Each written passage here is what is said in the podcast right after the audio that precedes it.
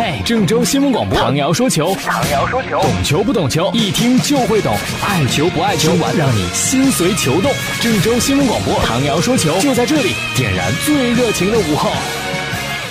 大家好，欢迎收听唐瑶说球。啊，先来汇报一下河南建业在迪拜冬季拉练的比赛结果。前天呢是和丹麦国青队有一场比赛，结果零比三输了。然后昨天呢是和俄罗斯的一个俱乐部叫做罗斯托夫进行的比赛，一比三输了。已经进行的六场比赛呢是一胜一平四负，这个结果你是否还满意呢？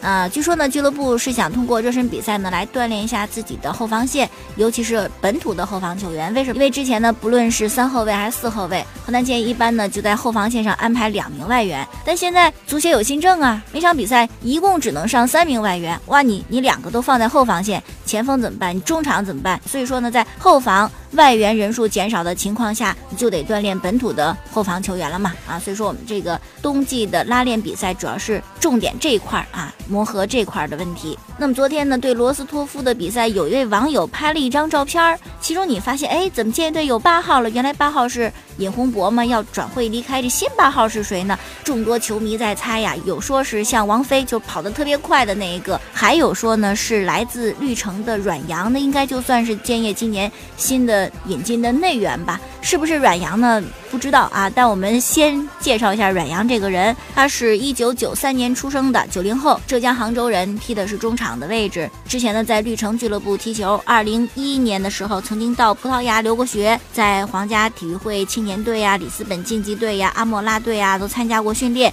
一三年的时候，两年之后留学回来，到了绿城的一线队，也进入过九三年龄段的国青队。哎，说到绿城，之前有一个传言嘛，说苏宁租借到绿城的外援萨米尔被建业看中了，准备买他，但是估计没买成，因为昨天呢，克罗地亚的足球劲旅迪纳摩队就说萨米尔呢要回来了，回到老东家踢球，那就不会来建业了。有人走，有人来，是吧？昨天谁来了呢？大名鼎鼎的特维斯啊。下午三点的时候呢，乘坐飞机抵达了上海浦东国际机场。据说好多申花球迷接机啊，今年大牌球星表达对特维斯的欢迎啊，接机的球迷不少，特维斯带的家人也不少啊，有他，有他的妻子，还有孩子，还有其他亲戚，一共十九个。据说呢，要长期的在上海陪伴着特维斯。特维斯，哎，还真是符合他那个外号“特斯香”是吧？这么大的年纪了，还得找人陪，一找十九个是吧？你得在上海买多大房子才能住得下呀？还有另外一个消息，跟这梅西续约有关系，说是要给梅西足够的工资，那就得撵人是吧？腾出薪金的空间，撵谁走呢？说是要把这个图兰给撵走。之前恒大报价过两千六百万英镑的转会费，这个转会费呢抵不上巴萨买图兰花的钱。但是有媒体报说巴萨愿意做赔本买卖啊，赶紧卖了，要不然没那么多钱给梅西。这个消息我觉得不真啊。首先呢，巴萨不会卖图兰。再者，恒大也不见得会在这个时候再买图兰了。他们外援超不超啊？是吧？现在呀，好多中超俱乐部就为外援这事儿发愁，是吧？本来都好好的，亚洲外援也买了，这个一共五名外援，这人数也买齐了。结果呢，新政出来了，最多上三个，这真是吃亏了呀，是吧？有苦说不出。另外呢，对外援这个转会费还有一定的限制，这么做就真的好吗？其实是违背足球发展规律的。我也不多说了，之前也说过什么，咱们介绍一位德国的体育记者对这事儿的看法。这位德国的体育记者呢，在北京和上海居住过九年的时间，对中国足球可以说有一定程度的了解。他就认为，足协这个新政会造成中国本土球员身价虚高啊。确实是吧？你只看到很多中超大牌球队花大价钱买外援了，那外援可能他最起码还有那种水平和能力，是吧？你现在限制外援的转会费，好好外援买不了了，那怎么办？那本土的优秀球员就成抢手货了，甚至本土那些不怎么地的球员都成抢手货了。这位德国记者就举了一个例子嘛，一位中国的本土球员哇，因此身价暴涨，涨到令人感觉荒谬的程度。一家叫做河北华夏幸福的俱乐部。竟然花费上千万欧元签下他，那么他在文章当中没有提这位球员的名字，不过大家一猜就猜到了，说的就是人行嘛。而且河北华夏幸福是吧？有钱就任性，在冬天这个转会窗又签了张成栋，花费两千万欧元。拜托你们冷静点好吗？张成栋在转会市场上的身价只是五十万呢，你一下给两千万，你多了四十倍，你这多四十倍值不值啊？他曾经在葡萄牙、在西班牙、在德国踢过球，都没有办法立足啊，取得不了突破呀。在这种情况下，没有办法回到中国，结果一下子这么值钱。这位记者就说：“你这种情况下，你中国联赛是没有办法取得成功的呀。你要想取得成功，你得让你的球员多出去锻炼，多出去踢球啊，而不是这么高的薪水让他们舍不得离开中超联赛，都卷在这儿，是吧？你的联赛水平又那么低，他们怎么可能会提高自己的水准呢？”那我们接下来呢，再来说今天西班牙的一场国王杯的比赛，巴萨做客皇家社会的主场阿诺埃塔球场。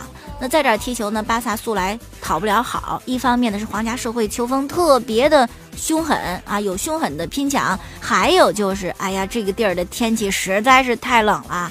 如果今天凌晨你看比赛，你就会发现内马尔是吧？这个哈气都是白色的雾气。我觉得我好久都没有经历过在室外说话出这个白色雾气的这种情况，是吧？多冷的天儿啊！梅西和内马尔都穿着长袖，估计里边还套的有衣服，反正他们俩都挺怕冷的。但同样来自南美的苏亚雷斯就是一奇葩，很奇怪啊，很另类，穿一短袖还真不怕冷。那么最终这场比赛呢，凭借上半场内马尔创造的一个点球机会，自己罚进点球，一比零，巴萨战胜了皇家社会。你别看就是一球小胜，那是一个突破历史啊！为什么呢？因为上次战胜皇家社会是二零零七年的四月份，应该是到今天二零一七年的一月二十号，差不多就是快十年时间了呀，没有在皇家社会的主场胜过他们，这总算是。破魔咒了，当然了，因为其中有四年皇家社会降级了，所以说呢，也就是六年时间跟皇家社会在他们的主场交手，巴萨没胜过。比赛当中啊，巴萨的中场球员小白伊涅斯塔主动的要求离场，据说是左小腿的肌肉不适。赛后发布会呢，主教练恩里克说，小白这个伤的具体情况呢，还得等队医做检查。光杯基本上很多平台都。不直播是没信号，想看是挺难的。今天我就在刷微博的时候呢，刷到了一位主播的微博，可能是他播的时候呢，这信号有问题卡了，或者暂时没有，导致很多球迷就在帖子后面骂他，是吧？这个主播呢，今天早晨就发微博说：“我有罪，我以后准备十个信号。”其实我觉得球迷真的没必要，是吧？因为你如果经常看球，你会知道，确实光背的信号特别难，你骂人家干嘛呢？信号又不是他生产的，这事儿他又管不了。好，再来继续说其他的内容。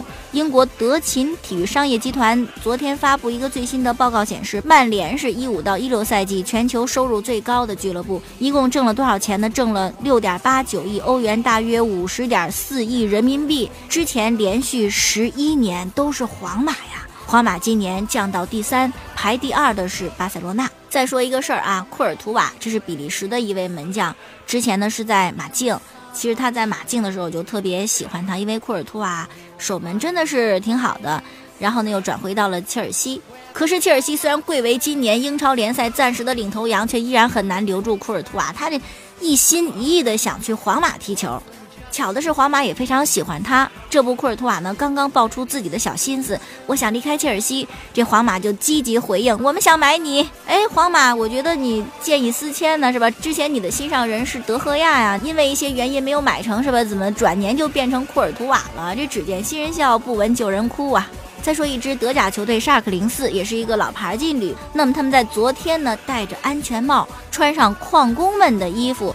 到了地下一千米深的矿井之中，为什么？因为沙尔克俱乐部呢，最早就是由盖尔森基兴的矿工们成立起来的一个足球队，所以说呢，每年的沙尔克球员都不能忘本呢，是吧？得抽一天来体验一下矿工前辈们的生活。再说篮球的消息，今天 NBA 的全明星首发名单公布了，东部首发五个人：凯里·欧文、德马尔·德罗赞、勒布朗·詹姆斯。吉米·巴特勒和安吉尼斯·阿德托昆博啊，这是东部的首发五人。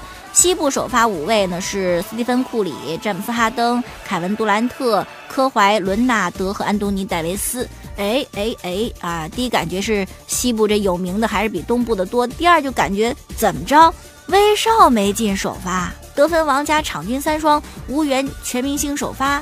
这这事儿你怎么看是吧？没有威少首发，你看看挺遗憾的。另外就是快船队昨天宣布，克里斯保罗，哎呀，保罗怎么变得这么脆弱？左手拇指韧带的撕裂要接受手术，伤停六到八周的时间，流年不利啊！两位大将保罗和格里芬走马灯似的受伤，你说这球队还怎么去运转呢？再来关注今天一场比赛，马刺对阵掘金。半场的时候呢，马刺五十九比五十八领先掘金一分。马刺队的帕克因为脚疼啊，缺战这场比赛。而加索尔呢，在赛前热身的时候，不慎左手的第四掌掌骨骨折，这这怎么弄的呀？这是伤多久呢？官方表示具体康复时间近期才公布。另外，马刺的主教练波波维奇可能也上火，是吧？也着急。第二节比赛当中，因为跟裁判争吵，吃了两个 T，被逐出赛场。最后说说昨天的一场焦点比赛，最终勇士是在主场一百二十一比一百战胜雷霆，取得五连胜。杜兰特面对老东家，那叫一个勇猛，拿了四十分，十二个篮板。而曾经他的好兄弟雷霆这边的威少呢，是二十七分，十五个篮板和十三次助攻。虽然三双，但是呢，并没有能够帮助球队获得比赛胜利呀。看来呀，杜兰特在勇士过得挺好，因为他跟库里都是在今年夏天会成为自由球员嘛。那么最近呢，库里就表示我不会离开勇士的。那么杜兰特呢，随后也表示相同的意思，说我很喜欢勇士，喜欢这里的一切，我在这儿不止待一年，那就常待呗，是吧？反正雷霆估计你也不想回去了。好了，今天就说这么多了。收听晚上节目回放呢，可以登录蜻蜓手机客户端，搜索“唐瑶”两个字。另外，在每天晚间的八点零五分左右，还可以收听关注 FM 九十八点六郑州新闻广播播出本档节目。明天我们再见。